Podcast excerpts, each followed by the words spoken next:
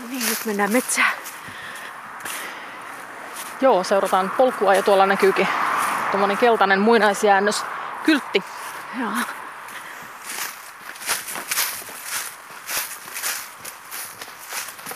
Ja sitten tuolta ylitetään vielä tuommoinen lammasaita. Tuolla on tuommoinen ylimenokohta.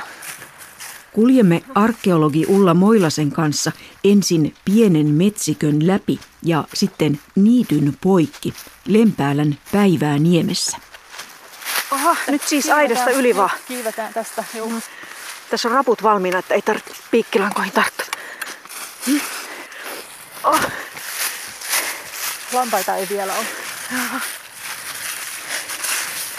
Se ojaakin vielä.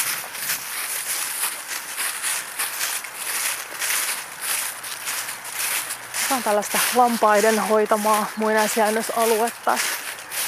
Pitää täällä ruohon kasvillisuuden matalana, niin näkyy noin röykkiöt vähän paremmin.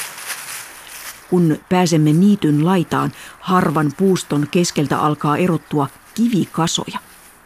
Eteemme avautuu rautakauden hautausmaa. Joo, nyt me ollaan täällä kalmistolla ja täällä näkyy näitä kiven ja maan sekaisia röykkiöitä, eli tällaisia vähän kumpareita erottuu ja sitten näissä on aika monessa tämmöinen iso kivi. Tuolla näkyy esimerkiksi semmoinen iso silmäkivi tai keskuskivi, että tonne päin kun katsot, niin siellä näkyy vielä tuommoinen isompi. Toi on se röykkiö numero yksi, joka on kaivettu jo silloin 1800-luvun lopussa ja sitten nämä jatkuu vielä tuonne metsän puolelle. Tuolla näkyy kans, kans noita samoja röykkiöitä, eli alue on hyvin suuri, että täällä on noin 130 yhteensä näitä. Mikä se silmäkivi on? Eli se on tuommoinen keskuskivi, joka on tuossa keskellä, keskellä sitä röykkiötä, eli joku semmoinen maakivi, jonka ympärille sitä röykkiötä on sitten alettu kasaamaan ja rakentamaan. Ja nämä on siis joidenkin ihmisten hautoja?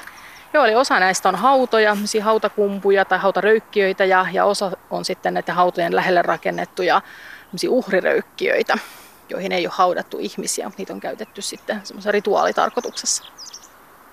Keitä tänne sitten on haudattu? No, tämä on ollut siis pitkään käytössä, eli tämä on sieltä 300-400-luvulta jälkeen ajanlaskun alun sen 1000-luvun 1000-luvulle asti käytössä ollut kalmisto ja tänne on haudattu näitä täällä lähistöllä asuneita rautakauden ihmisiä. Joo, katsotaan vielä vähän tarkemmin tota, vaikka tätä kumpua. Miten se siis tällainen niin röykkiö rakentuu? Eli siinä näkyy noita, siinä on ensin toi iso silmäkivi tai toi keskuskivi ja sen ympärille on sitten alettu kasaamaan kiviä. Tässä näkyy tämmöinen vähän pyöreä, pyöreä rakenne ja, ja sitten maata myöskin ja sinne väliin on sitten laitettu ne roviolla poltetut ihmisjäännökset ja luut, luut ja esineet. Eli sieltä löytyy luita? Joo, sieltä löytyy ihmisluita. Eli tosiaan kun se vainaja on esineiden kanssa poltettu roviolla, niin sen jälkeen sitten rovi on palannut, niin on kerätty sitten ne ihmisluut ja, ja esineet ja laitettu sitten tänne röykkiöön. Et, et nämä röykkiöt on tässä aika usein yhden ihmisen hautoja, että pelkästään yksi vainaja, mutta sitten osa näistä on sellaisia, että niitä on käytetty pitemmän ajan kuluessa ja sieltä löytyy sitten useamman, useamman vainajan jäännökset. Mm.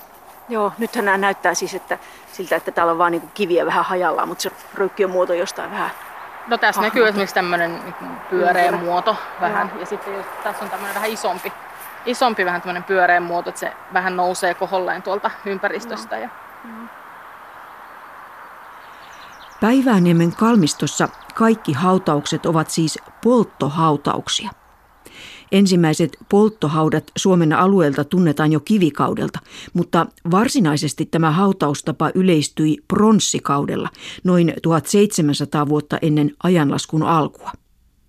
Polttohautaus oli tavallisin hautaustapa lähes kolmen tuhannen vuoden ajan aina rautakauden lopulle, tuhatluvulle asti. Vainajat poltettiin roviolla ja luut kätkettiin jonkinlaisten kivilatomusten alle. Vainajien mukaan pantiin myös paljon tavaraa, kertoo arkeologi Ulla Moilanen. Sä sanoit, että sieltä löytyy myös esineitä. Niin mitä esineitä noista haudoista löytyy? Ja siellä on ihan sellaisia arkipäivän esineitä, eli ihan semmoisia jokapäiväisessä käytössä olleita saviastian paloja, rautapadan kappaleita, käsityövälineistöä, värttinän pyöriä. Siellä on hevostarvikkeita, eli valjaiden osia, kuolaimia, aseita, miekkoja ja keihänkärkiä, erilaisia koruja, puvun kappaleita, ranerenkaita, Ja puvun kappaleella tarkoitan nimenomaan niitä puvussa kiinni olleita solkia ja neuloja. Ja, ja sitten tietysti näitä kaularenkaita ja, ja rannerenkaita, joilla on sitten voitu koristautua juhla, juhla-asuja tai, tai muuta juhlaa varten. Niin, että ihmiset on siis haudattu niin kuin juhla, tai poltettavaksi viety juhlavaatteissaan? Näin on ajateltu usein. Ja, ja valtava määrä tuota tavaraa. Minkä takia siellä on sitä tavaraa? No silloin rautakaudella on, on ajateltu, että niitä tavaroita tarvitaan ehkä siellä tuonpuoleisessa, että, että jollain tavalla se tuonpuoleinen muistuttaa kuin tätä, tätä nykyistä elämääkin, että siellä, siellä ihan samalla tavalla sitten täytyy tehdä ruokaa ja selvitä arkipäivästä. Ja sen takia sinne niitä esineitä on sitten ehkä laitettu. Että ihmiselle niin tarvekalut mukaan, että kyllä, saatetaan matkaa. Joo, kyllä, näin. Monesti ne esineet on rikottu. Mikä merkitys sillä? Joo, eli näissä nimenomaan polttohautauksissa on aika usein sellaisia pelkästään pieniä kappaleita esineistä tai sitten ihan sellaisia väänneltyjä. Esimerkiksi miekat voi olla ihan silleen kokonaan pilkottu tai väännelty. Täällä Päiväniemessä ne on yleensä pistetty ihan kappaleiksi. Ja tota, sitä on selitetty monella eri tavalla. Että yksi on sellainen, sellainen että niitä esineitä on jollain tavalla surmattu myös, että on se esine ikään kuin siirretty myös tuon puoleeseen jollakin tavalla. Voi olla, että se liittyy siihen jollain tavalla myös ihan siihen polttohautaustraditioon ja uskomusmaailmaan sen sen polttohautauksen takana. Et samalla kun se ruumis rikotaan siinä polttamalla, niin samalla ne esineetkin rikotaan ja sitten ne voi tai muodostua tai tulla ehyeksi sitten tavallaan siellä tuonpuoleisessa, että se tuonpuoleinen olisi jollain tavalla ollut semmoinen niin peilikuva ikään kuin tästä, tästä elävien maailmasta. Sitten on ajateltu myös, että, että se voi olla jonkunlaista niin sen esineen uudelleenkäytön estämistä, eli sitä ei voi käydä esimerkiksi siellä haudanryöstäjät poimimassa enää sieltä haudasta ja, ja ottamasta uudelleen käyttöön. Ja sitten toisaalta sitä on ajateltu myös, että se estää niitä vainajia palaamasta takaisin ja käyttämästä sitten niitä esineitä sitten ehkä niin kuin eläviä vastaan. Että hyvin erilaisia vaihtoehtoja on esitetty, että miksi niitä esineitä olisi rikottu. No sä sanoit, että täällä on sitten noiden niin kuin hautaröykkiöiden lisäksi myös uhriröykkiöitä. Ni, niin mitä varten niitä sitten on? Joo, eli tässä hautojen lähellä on myös sellaisia niin sanottuja uhriröykkiöitä, joista ei ole löytynyt ihmisluita, mutta sitten esineitä ja ää, rautakuonan kappaleita ja, ja astianpalasia ja ää, ehkä niissä on tuotu ruokaa tänne.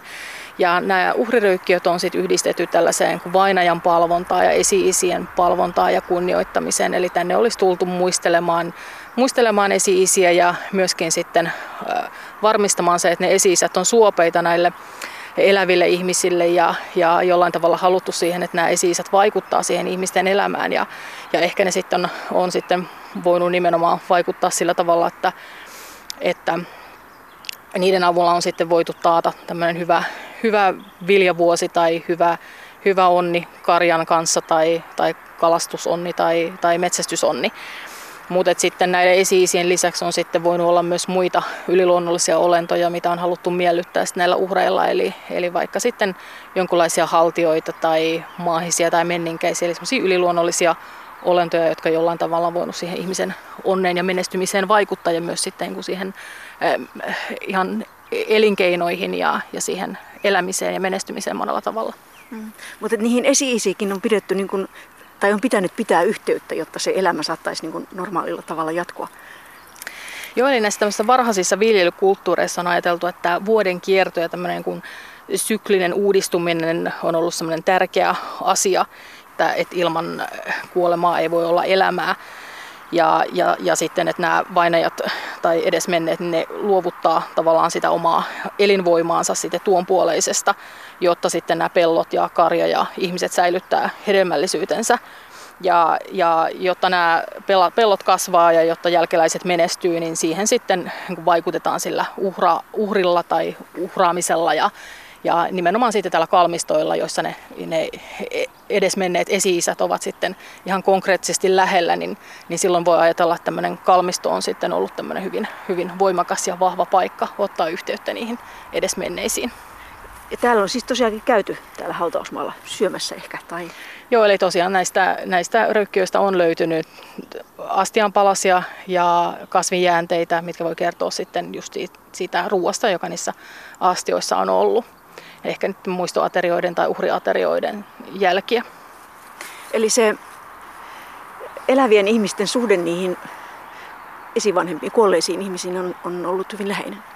Jos ajattelee, että on ollut sen yhden tilan käytössä ollut kalmisto ja, ja vielä useamman vuosisadan aikana käytössä ollut kalmisto, eli silloin niillä ihmisillä on nimenomaan ne juuret tässä ja, ja myös ne esi-isät pitkältä ajalta ja useammalta vuosisadalta. Eli silloin ollaan ihan, ihan konkreettisesti niiden esi-isien kanssa tekemisissä tällä paikalla. Mm. Joo, jos ei tuota vilkasliikenteistä tietä olisi tässä, niin tämä olisikin ihan hautausmaan näköinen paikka.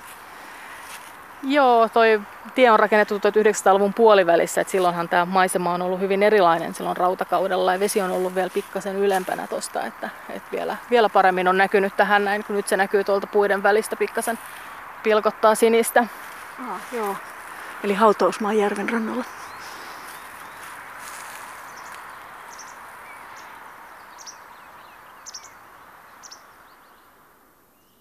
Joskus tuhatluvulta lähtien nykyisen Suomen alueella eläneet ihmiset alkoivat vähitellen luopua polttohautauksista ja siirtyivät hautaamaan vainajansa ilman polttamista.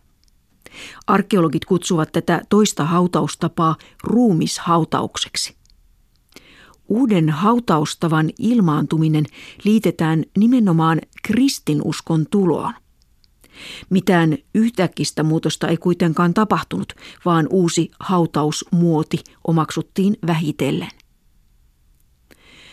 Arkeologi Ulla Moilanen johdattaa meidät nyt Valkeakosken Toppolanmäen kalmistolle. Mennään vähän matkaa tätä tietä pitkin ja sitten mennään tästä kohta metsään. Tässä me nähdään jo tämä hiekkakuoppa. Tämä on vanha hiekkakuoppa, joka on ihan metsittynyt ja kasvaa kasvaa jo puita aika lailla, mutta tämä hiekakuoppa on se, minkä ansiosta tämä löytyi tämä kalmisto 1936. Voidaan mennä tonne metsään ja katsoa vähän lähemmin, lähemmin tuota varsinaista kalmistoaluetta. Kierrämme metsässä pitkin suuren hiekkakuopan reunaa ja päädymme lopuksi kaivannon lounaispäätyyn. Tästä hyvin on maastoutunut viime kesän kaivausalueetkin. Tässä näkyy. Aavistuksen vielä erottuu, että tuossa kaivettiin viime kesänä. Me ollaan nyt siis ihan keskellä mettää ja tässä ei oikeastaan näy mitään. Missä ne haudat on olleet? Haudat on tässä meidän jalkojen alla nyt. Eli sä seisot nyt melko lailla siinä haudan numero kaksi kohdalla. Tämä, tämä hiekkakuoppa tosiaan, tätä oltiin tekemässä silloin vuonna 1936. Ja silloin löytyi ihmisluita ja, ja rautakautisia esineitä. Ja Niistä tehtiin sitten ilmoitus museoviraston edeltäjälle muinaistieteelliselle toimikunnalle ja sieltä lähetettiin sitten arkeologi paikalle katsomaan, että mitä täällä tapahtuu. Ja, ja sitten havaittiin, että tässä oli ehtinyt jo noin kymmenen hautaa tuhoutua, mutta sitten loput päästiin sitten kaivamaan tästä hiekkakuopan reunalta. Ja sä oot itse kaivannut täällä sitten viime kesänä? Joo, viime kesänä ja sitä edellisenä kesänä kaivoin uudestaan sellaisia hautoja, mitkä alun perin löydettiin 30-luvulla. No keiden hautoja täällä oikein on? Tämä on todennäköisesti ollut semmoinen yhden talon kalmisto. Eli talo on eikä sijainnut tuolla, missä vähän näkyy rakennuksia nykyäänkin, niin tuossa Vanajaveden rannassa. Ihan Ja nyt ollaan tällaisella tosiaan ihan tämmöisellä mäntykangasta kasvavalla mäellä, mutta et silloin rautakaudella tästä on näkynyt tuonne järvelle paljon paremmin, että, että kun me ollaan tehty siitä pölyanalyysejä näistä haudoista, niin tiedetään, että tässä on ollut semmoista avointa katajaketoa todennäköisesti tässä kalmiston ympärillä. Ja siis yhden talon hautausmaa? Yhden talon hautausmaa, joka on ollut käytössä aika lyhyen aikaa, parin sadan vuoden ajan sieltä 1000-luvulta 1200-luvulle suunnilleen. No minkälaisia hautoja täällä on? No tässä on hyvin monenlaisia hautoja. Tämä on aika jännä kalmisto. Nämä on kaikki ruumishautoja, paitsi yhdessä haudassa, joka on suunnilleen, mennään tähän vähän matkaa. Tännepä suunnilleen näillä paikkeilla oli sellainen ruumishauta, johon oli laitettu astiassa sen vainajan kasvojen eteen vielä sitten poltetut ihmisluut. Eli se on ollut semmoinen kuin ruumishaudan ja polttohautauksen yhdistelmä. Sitten nämä kaikki muut on ollut sellaisia kuin ruumishautoja, mutta hyvin erilaisia. Et osassa on ollut esineitä mukana. Sitten on ollut ihan täysin esineettömiä hautoja, missä ei ole mitään esineitä, mutta erilaisia arkkuja ja osa on tehty sitten ilman, ilman arkkua. No, no, mitä se tarkoittaa, että samalla hautausmaalla, niin kuin lyhyen ajan sisällä käytössä olevalla hautausmaalla on niin monenlaisia hautoja? Yhden perheen hautoja? Mm, no, tämä on tietysti tosi kiinnostava kysymys, mutta tota, yksi selittävä tekijä voi olla se, että nämä ajoittuu siihen aikaan, kun kristinusko oli tulossa vasta näille alueille ja vakiintumassa. Eli kun se uuden uskonnon tulo on tietysti eh, kestänyt useamman vuosisadan ajan, niin tässäkin voi nyt näkyä just se semmoinen vaihettumisaika, eli ei välttämättä olla ihan täysin vielä, vielä niin kristittyjä kuin mitä sitten esimerkiksi keskiajalla ollaan, vaan ollaan vastaan kuin menossa sitä kohti. Mutta se siirtymäaika on siis ollut tosi pitkä, että suomalaisia ei olisi siis kristillistetty mitenkään niin ristiretkien seurauksena. No nykytutkimus on sitä mieltä, että, että minkään yksittäisen ristiretken jälkeen ei, tai että se ei olisi tapahtunut yhdessä, yhdessä silmänräpäyksessä se ihmisten kristillistyminen, vaan että se on pitkän aikavälin tapahtuma vähitellen uusia asioita omaksuttu osaksi sitten niitä vanhoja. Kenenkään ei ole ne uskomukset yhtäkkiä muuttunut toisiksi, vaan että niistä on tullut osa sitten sitä vanhempaa perinnettä. Emme voi tarkasti tietää, mistä tuon ajan suomalaiset ensimmäisenä kuulivat uudesta hautaustavasta. Ehkä ulkomailta tulleilta kauppiailta tai vierailla mailla käyneiltä sukulaisilta. Ruumishautaus saattoi tulla muotiin jo ennen kuin uusi oppi varsinaisesti vakiintui. Ja ihmiset tietysti omaksuivat uudet asiat vähän eri tahtiin.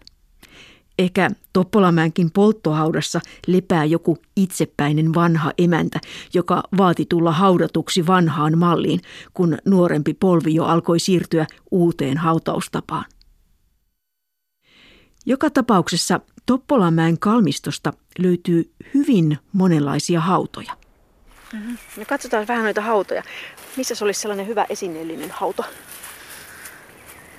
Hyvä esineellinen hauta. Suunnilleen näillä paikkeilla oli, oli sellainen hauta, hauta numero kaksi, jossa oli todennäköisesti mies. Päätelen siitä, että se oli haudattu semmoisen hopeakoristeisen tapparan kanssa, sotakirveen kanssa. Siellä oli sormus, hopeiden soolaki, ja vyöllä sitten veitsi ja tulusrauta. Ja, ja sitten tosiaan vaatteet on kiinnitetty hopeasoljalla, eli tämmöinen varmaan tämän kalmiston rikkaimpiin kuuluva, kuuluva hauta. Eli edelleenkin on siis niin kuin niitä tuon puoleisessa tarvittavia esineitä tällä haudassa mukana? Joo, kyllä. Ihan tästä samasta, samasta asiasta näissäkin kyse. Entäs ne luut? luut oli tosi huonossa kunnossa siinä haudassa, että sieltä oikeastaan löytyi pelkästään sormen luita sormuksen sisältä.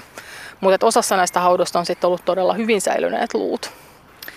Sitten jos mennään pikkasen, pikkasen tänne päin, näillä paikkeilla on ollut sitten naisten hautoja. Tässä oli yksi semmoinen naisten kaksoishauta. Sieltä on löytynyt niin naisten pukuun liittyviä olkasolkia. Eli juhlapuvut edelleen päällä. Yleensä on ajateltu, että on haudattu jonkunlaisessa juhlapuvussa, mutta että nyt kun on tehty sitten uusia tutkimuksia esimerkiksi Eurasta, näitä pukuja, joita on pidetty, pidetty juhlapukuina, niin sieltä on löytynyt sitten semmoisia esimerkiksi vaatettäen kappaleita, jotka voisi kertoa siitä, että semmoiset juhlapuvut on itse asiassa ollutkin sitten näitä ihan arkikäytössä olleita asuja. Et, et me ei välttämättä edes tiedetä kaikkea. No sitten osa ihmisistä on haudattu täällä arkkuihin. Joo, tässä on silleen kiinnostava kalmisto, että täällä on arkkuja ja ää, erilaisia arkkuja. Nyt me ollaan esimerkiksi tässä näkyy vähän tämmöinen pieni painanne, joka on sitä näkyy painanteena sen 30-luvun kaivauksen jälkeen. Edelleen tässä on ollut kaksi hautaa vierekkäin. Toinen näistä tähän tehdyistä haudoista on ollut sellainen, missä on arkun nauloina käytetty keihänkärkiä. Eli siinä tiedetään varmasti, että siinä on ollut arkku. Sitten tässä on ollut ihan semmoisia lauta-arkkuja, esimerkiksi tuolla, tuolla hiekakuopan reunassa, missä näkyy vielä vähän hiekkaa tolleen meidän edelliskesän kaivausalueella, niin siellä Siinä on ollut semmoinen suorakaiteen muotoinen arkku myöskin. Siinä on ollut useampi ja siinä, siinä haudassa. Ja sitten tuolla toisessa suunnassa tuolla päin, missä toi iso mänty kasvaa, niin suunnilleen siellä kohtaa, niin siellä on ollut sitten semmoinen ruuhiarkku, eli yhdestä puusta koverrettu arkku. Eli hyvin erilaisia arkkuja ja sitten on tosiaan osa, osa sitten ilman arkkua haudattu. Eli siis niin kuin lauta-arkkuja ja ruuhiarkkuja? Joo, kyllä. Kahdenlaisia arkkuja täältä löytynyt. Mitä niistä löytyy niistä arkuista? Ja kai puu säilyy? No siellä voi säilyä semmoisena värjäymänä se arkun hahmo tai reuna, ja ruuhiarkusta on säilynyt sitten vähän sellaista niin kaarevaa muotoa, hiiltyneenä sitä puuta. Et hyvin semmoisia pieniä, pieniä merkkejä sitä puusta, ja sitten tietysti arkun naulat on voinut säilyä ja onkin säilynyt täällä monissa haudoissa. Ja tosiaan täällä, täällä sitten, mikä on hyvin erityistä ja itse asiassa tässä ympäristössä myöskin Hämeen alueella, niin just tämä arkun nauloina on käytetty näitä keihänkärkiä. Eli esimerkiksi just tässä, jos mennään tähän tämän painanteen kohdalle, mistä keihänkärjillä suljettu arkku on sijainnut, niin siinä on semmoiset keihänkärjet lyöty siihen arkkuun suunnilleen sinne vainajan vyötärön kohdalle, niin siitä arkun kannesta läpi. Eli ne on löytynyt täältä maasta silleen pystyssä ja niissä on vielä ollut sitten puujäänteitä vähän silleen poikittain jäljellä. Eli, eli niistä näkee aika selvästi, että ne on lyöty siitä arkun läpi. Siis kovalla voimalla isketty siitä? Joo, niin. kyllä. Et niitä on löytynyt noin kymmenestä kalmistosta tästä Hämeen alueelta. Mitä se tarkoittaa? Miksi? Ää, yleensä on ajateltu, että sillä on haluttu varmistaa se, että se vainaja varmasti pysyy siellä haudassa eikä tule sieltä enää uudestaan häiritsemään eläviä. Et on ajateltu, että, että ne henkilöt on voinut olla jollain tavalla pelottavia tai kuolintapa on voinut olla jollain tavalla pelottava tai epänormaali ja siihen on sitten reagoitu sillä tavalla, että on haluttu, haluttu varmistaa se vainajan pysyminen siellä. Mutta sitten on myös esitetty, kun joissain tapauksissa nämä keihänkärjet on ollut vanhempia kuin mitä se varsinainen ruumishautaus itse, niin on ajateltu, että, että niillä vanhojen esineiden käyttämisellä olisi jollain tavalla vielä sitten painotettu sitä yhteyttä niihin esiisiin ja, ja aikaisempiin sukupolviin. Ja, ja se olisi ollut nimenomaan tärkeää sit siinä vaiheessa, kun tämä uusi uskonto tulee ja, ja aiheuttaa sitten ehkä niin sosiaalisissa suhteissa jonkinlaisia muutoksia. Mutta tota, yleensä ajatellaan, että kun kristinusko tulee, niin, niin siinä vaiheessa ruvetaan sitten uudella tavalla ehkä pelkäämään niitä vainajia. Että kun siirrytään siihen polttohautaamisesta ruumishautaukseen, eli siinä ei tavallaan enää käsitellä sitä vainajaa samalla tavalla, siirretä tuon puoleiseen kuin mitä, mitä niin kuin aikaisemmin, niin, niin sit se on ehkä vaatinut sellaisia uudenlaisia, uudenlaisia rituaaleja ja uudenlaisia ajatuksia ja ehkä niistä vainajista on tullut jollain tavalla pelottavampia kuin aikaisemmin. Tässä on myös toinen hauta, joka on tehty ilman, ilman arkkua, haudattu vainaja ja siellä vainajan päälle oli laitettu tällaisia painavia kiviä. Ja se on myös toinen sellainen asia, mitä on pidetty semmoisena tai selitetty sillä, että, että vainaja on haluttu pitää siellä maassa. Yksi, mikä täällä on myös sellainen, mitä on selitetty eh, semmoisella vainajapelolla, on se haudan kaivaminen todella syväksi tai poikkeuksellisen syväksi. Niin täällä on just se yksi hauta, missä on ollut hopeakoristeinen tappara, niin se on ollut noin metrin syvyydessä. Eli siinä on todella paljon sitä maata siinä vainajan päälle ja suuret maamassat, jotka sitten eh, joidenkin mielestä kertoo siitä, että, että on haluttu pitää se vainaja visusti siellä maassa. Joo, no sitten täällä on joissakin haudoissa monta vainajaa. Joo, se on todella kiinnostava, kiinnostava asia. Täällä on kahden naisen hauta, mutta sitten kun mennään tänne reunalle, niin tässä on ollut sellainen hauta, mikä on alun perin silloin 36 kaivettu. Ja tämä, on, tämä oli sellainen, mikä tulkittiin alun perin, että siinä olisi ollut neljä vainajaa kasvot vastakkaisiin suuntiin, päällekkäin laitettu, laitettu sinne ja että ne olisi sidottu yhteen. Ja tämä oli myös sellainen hauta, minkä mä kaivoin viime kesänä uudestaan ja, ja sieltä löytyi sitten itse asiassa vain kolmen vainajan luita. Se oli harmillisesti sekoitettu se hauta, että ne luut ei ollut enää siellä kokonaisina luurankoina, vaan ne oli kasattu sitten yhteen kasaan ne luut siihen haudan keskelle, mutta niistä on pystytty tekemään luuanalyysiä. Tiedetään nyt sitten, että siinä on ollut kolme aikuista ihmistä ja ne on siihen samaan arkkuun haudattu. Niitä ei ole sidottu toisiinsa. Että se selittyy ihan luonnollisilla prosesseilla, miksi ne näytti siltä alun perin, että ne on siellä niin tiiviisti. Ne on ollut aika dramaattisesti joskus. Joo, mm. kyllä. Että ei ihan niin dramaattinen kuin mitä, mitä silloin alkuun luultiin. Mutta tota, tämä, että nämä kolme ihmistä on tänne haudattu ja, ja sitten tosiaan toi toinen viereinen tuolla, mikä on ollut kaksoishauta, niin se kertoo tietysti siitä, että, että joku asia on täällä sitten surmannut enemmän ihmisiä kuin mitä normaalisti. Että jos tämä on ollut yhden talon käytössä ollut kalmisto, niin tämmöinen useamman ihmisen yhtäaikainen kuolema ja yhtäaikainen hautaaminen, niin se tietysti kertoo siitä, että jotakin poikkeuksellista on tapahtunut. Niistä luista ei löytynyt mitään merkkejä väkivallasta, eli mikään tämmöinen eh, yhteenotto ei varmaan ole ollut kyseessä. Eh, et nyt on ihan jännä sitten tehdä DNA-tutkimuksia ja, ja myös sitten taudin aiheuttajien DNAta tutkia ja selvittää, että olisiko voinut olla joku, joku kulkutauti tai joku muu, mikä sitten näitä ihmisiä olisi rautakauden loppupuolella saanut sitten hautaan. Onko ne miehiä vai naisia nuo kolme tuossa? No vielä ei tiedetä sitä, että näistä tehdään DNA-tutkimus ja siinä sitten selviää, että onko ne naisia vai miehiä. No sitten täältä löytyy jostain myös se esineetön hauta, joka sitten niin kuin periaatteessa voisi viitata siihen kristinuskoon. Joo, eli nyt sä melkein kävelit jo tämän Päälle. haudan päältä, Oh. tota, mutta enää siellä, enää siellä ei ole mitään, mitään luita, luita maassa, että ne on nyt sitten viety museoviraston kokoelmiin. Mutta siinä on tosiaan esineetön hauta, ei mitään esineitä, eikä edes arkkua. Itä-länsi-suunnassa tehty hauta, mikä sitten yleensä kertoo just siitä, että, että kyseessä on, on kristillinen hautaus. Ja nyt tästä voitiin tehdä myös erilaisia analyysejä, eli me tiedetään, että tämä on ollut mies tämä vainaja, suunnilleen semmoinen 40-50-vuotias mies. DNA-tutkimukset kertoo myös siitä, että hänellä on ollut todennäköisesti vaaleat hiukset ja ei pisamia. Ja, ja sitten tiedetään myös, että siellä on ollut semmoinen sammalpehmuste siellä haudassa. Eli kun voitiin tehdä siitepölyanalyysi, niin mitä ei ihan kun silmin pystytä näkemään, niin näillä menetelmillä kuitenkin tarkempia tietoja saadaan sitten siitä, että mitä siihen hautaukseen on kuulunut. Hän on siellä levännyt siis vihreällä samalla Kyllä, peitteellä. kyllä ja sitten tätä vihreää sammalta ja tämmöisiä ikivihreitä kasveja, niin sitä on myös pidetty jonkunlaisena kristillisenä symboliikkana, joka voisi liittyä sitten tämmöiseen iankaikkiseen elämään ja tämmöiseen niin tuon puoleiseen ja, ja nimenomaan tämmöisiin uusiin uskomuksiin. No olikohan tämä mies nyt sitten jo kristitty? No mä en uskalla sanoa hänen puolestaan, että oliko hän kristitty vai ei, mutta että moni arkeologi on pitänyt tätä tämmöisenä kristillisyyden merkkinä, mutta, mutta tässä kuitenkin ollaan vielä semmoisessa vaihettumisajassa kiinni tämän kalmiston kohdalla, että ei välttämättä ihan täysin kuitenkaan vielä. Olisi houkuttelevaa ajatella, että Toppolamäellä näkyy yhdellä ja samalla hautausmaalla parin sadan vuoden kehityskaari viimeisestä esikristillisestä polttohautauksesta ensimmäiseen kristilliseen ruumishautaukseen. Viime kesänä vainajista tehtyjä radiohiiliajoituksia ei ole vielä julkistettu, joten nähtäväksi jää, onko kehityskaari ajallisesti näin selkeä. Kristinusko ja siis katolinen kirkko vakiinnuttivat täällä asemansa lännestä alkaen 1100-1300-lukujen aikana.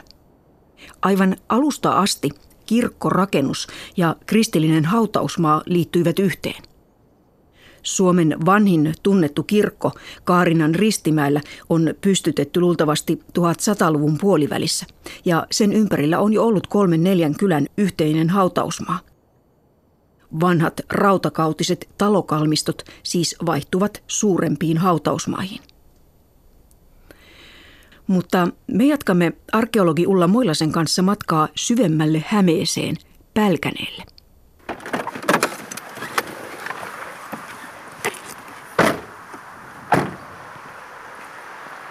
Nyt voidaan valita, että oikeastaanko musikon läpi vai mennäänkö tietä pitkin. Okei. Okay. Mennään tietä pitkin. Joo. Kohteemme on keskiaikainen raunioitunut kirkko Pälkäneellä. Pyhän Mikaelin kirkon harmaakiviset seinät kohoavat keskellä avaraa peltomaisemaa vilkkaan tien varrella. Joo, siellähän se kirkko näkyy. Siinä se on. Raunio. Ei katto puuttuu. Seinät on vähän vinossa. Sakasti ja asehuoneen päälle on tehty tuommoinen uusi, uusi katto. Joo, siinä on siis tuo korkea päätyseinä, päätykolmio ja sitten seinät, seinät pystyssä, mutta muuten, muuten se on niin kuin, Joo, se on raunioitunut silloin 1890-luvulla joulukuussa talvimyrskyssä katto putosi. Sen jälkeen jäi sitten tämän näköiseksi Se oli kyllä jäänyt käytöstä jo silloin 1800-luvun alkupuolella, kun uusi kirkko valmistui.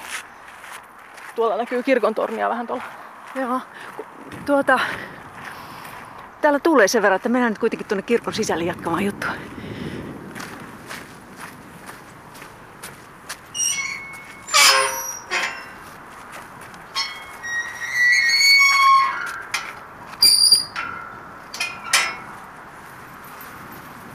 Kirkon pihamalta astumme Holvikaaren alta sisään vanhaan kirkkosaliin.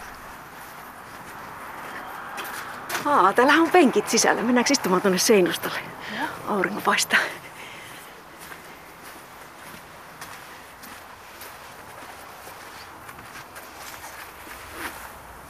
No niin, kuinka vanha tämä kirkko oikein on? No, tämä kivikirkko, mikä me tässä nyt nähdään, niin tämä on rakennettu 1495-1505 välisenä aikana. Miltähän täällä on mahtanut näyttää silloin 1400-luvun lopulla? No, tuolla itäpäädyssä on ollut alttari. Tuolla nykyään on tuommoinen ikkuna, niin siellä ikkunan alla alttaripääty. Ja tuossa eteläpuolella on asehuone. Siihen on tehty uusi katto, näkyy tuolta. Joo, tuon puuoven takana. Joo, kyllä. Ja tässä on toinen ovi tässä pohjoisseinällä, sen taakse jää sitten sakasti, joka on todennäköisesti se vanhin osa tästä kirkosta. Ja sitten jos katsot vielä tonne nurkkaan, niin tuolla näkyy tuommoinen ovioukko ja sieltä lähtee portaat yläkertaan, jota ei nykyään enää ole, mutta siitä on päässyt ullakolle. Tässä ei ehkä ole ollut koskaan holvikattoa, että siitä ei ole mitään merkkejä, merkkejä näkyvissä ainakaan. Jonkunlainen katto tietysti kuitenkin. No katto joo, ja se on sortunut silloin 1890-luvulla talvimyrskyssä. Hmm. Kyllä täällä vielä ihan semmoinen niin keskiaikainen henkäys on, kun tällaiset korkeat harmaakivimuurit kohaa ympärillä. Pelkkä sininen taivas kattona. Mutta täällä on ollut siis kirkko myös ennen tätä isoa kivikirkkoa. Joo, tässä on ollut todennäköisesti kirkko aikaisemmin. Perustuu ihan siihen, että Pälkäneen seurakunta on perustettu 1400-luvun alkupuolella viimeistään. Ja koska kivikirkkoa ei ole ollut, niin silloin on täytynyt olla jonkunlainen puukirkko. Ja tästä paikalta on löytynyt rahoja 1300-luvun lopusta 1400-luvun alusta. Ja ne viittaisi siihen, että tässä on ollut joko yksi tai useampi puukirkko ennen kuin tämä on rakennettu. Ja sen ympärillä on tietysti ollut, ollut jo kristitty hautausmaa. Sen ympärillä on ollut kristitty hautausmaa, mutta tällä paikalla on paljon pitempi perinne sen hautaamisen kanssa, koska täältä on löytynyt rautakautisia hautoja tai merkkejä rautakauden kalmistosta. Täältä on löytynyt palaneita esineiden kappaleita, palaneita ihmisluun kappaleita, jotka viittaa siihen, että tässä olisi jo vuosisatoja aikaisemmin tehty polttohautauksia. Eli tässä olisi vanhempi kalmisto, johon tämä ensimmäinen kirkko ilmestyy 1300-luvun lopussa. No mitä se tarkoittaa, että se pannaan se kristillinen kirkko ja se, se, se niin kuin kristillinen hautausmaa siihen pakanallisen hautausmaan päälle tavallaan? Niin, tai tällä paikalla se hautaaminen jatkuu, eli on nähtävissä semmoinen jatkumo sieltä rautakaudelta melkeinpä nykypäivään asti, kun tämä kirkko on ollut käytössä sinne 1800-luvun alkuun asti. Ja tämä voi liittyä siihen vuoden 1229 tapahtumiin, jolloin Paavi Gregorius IX antoi luvan kirkolle ottaa vanhat kansan käyttämät palvontapaikat haltuun. Ja siihen joukkoon on voinut kuulua myös vanhoja hautapaikkoja, koska tiedetään, että niitä hautapaikkoja ja kalmistoja on käytetty myös erilaisina rituaalipaikkoina ja siellä on, on tehty uhraamista ja muuta. Eli ne on voinut olla myös palvontapaikkoja. Mutta sitten voi olla, että, että kun ihmiset on vähitellen omaksunut kristinuskon tai uuden uskonnon, niin tähän paikalle on sitä myötä tullut, sitä kautta tullut uusi kirkko. Että ne ihmiset on tavallaan niin kuin vapaaehtoisestikin? Äh, joo, kyllä on voinut tehdä näinkin. Eli siinä ei välttämättä ole kyse mistään pakkolunastuksesta. E, niin, onhan se tietysti niille pälkäläisille niin ollut helpompaa siis omaksua se oppikin, kun se, se paikka on sama, mihin niitä, niitä vain ja haudataan. No kyllä näin on, joo. Katolinen kirkko toi mukanaan myös kokonaan uuden kuolemaan liittyvän tapakulttuurin. Keskiajalla ihmiset kuolivat tavallisesti kotonaan. Tapoihin kuului, että vainajan kotona järjestettiin ruumiin valvojaiset, jotka saattoivat jatkua useammankin yön. Paikalle saapui sukulaisia ja naapureita, joita surutalo kestitsi varojensa mukaan, juomia unohtamatta. Papin tehtävänä oli ruumiin vihkiminen, joka käytännössä tarkoitti suitsuttamista ja siunatulla vedellä pirskottamista. Hautajaispäivänä siirryttiin vainajan kotoa kulkueena kirkolle. Kulkuessa kannettiin kynttilöitä ja laulettiin virsiä. Perille saavuttua kulkue kiersi kirkon, minkä jälkeen mentiin sisälle viettämään sielun messua. Näin siis teoriassa. Pitkien välimatkojen Suomessa saattoi kyllä käydä niinkin, ettei pappi ehtinyt jokaisen mökin mummon hautajaisiin. Omaiset kaivoivat silloin hautausmaalle kuopan, johon vainaja laskettiin, ja pappi kävi sitten hoitamassa siunauksen, kun kerkesi. Mihin sitten haudattiin? ihan silloin keskiajalla ja vielä tämän puukirkon aikana, niin silloin on haudattu hautausmaalle.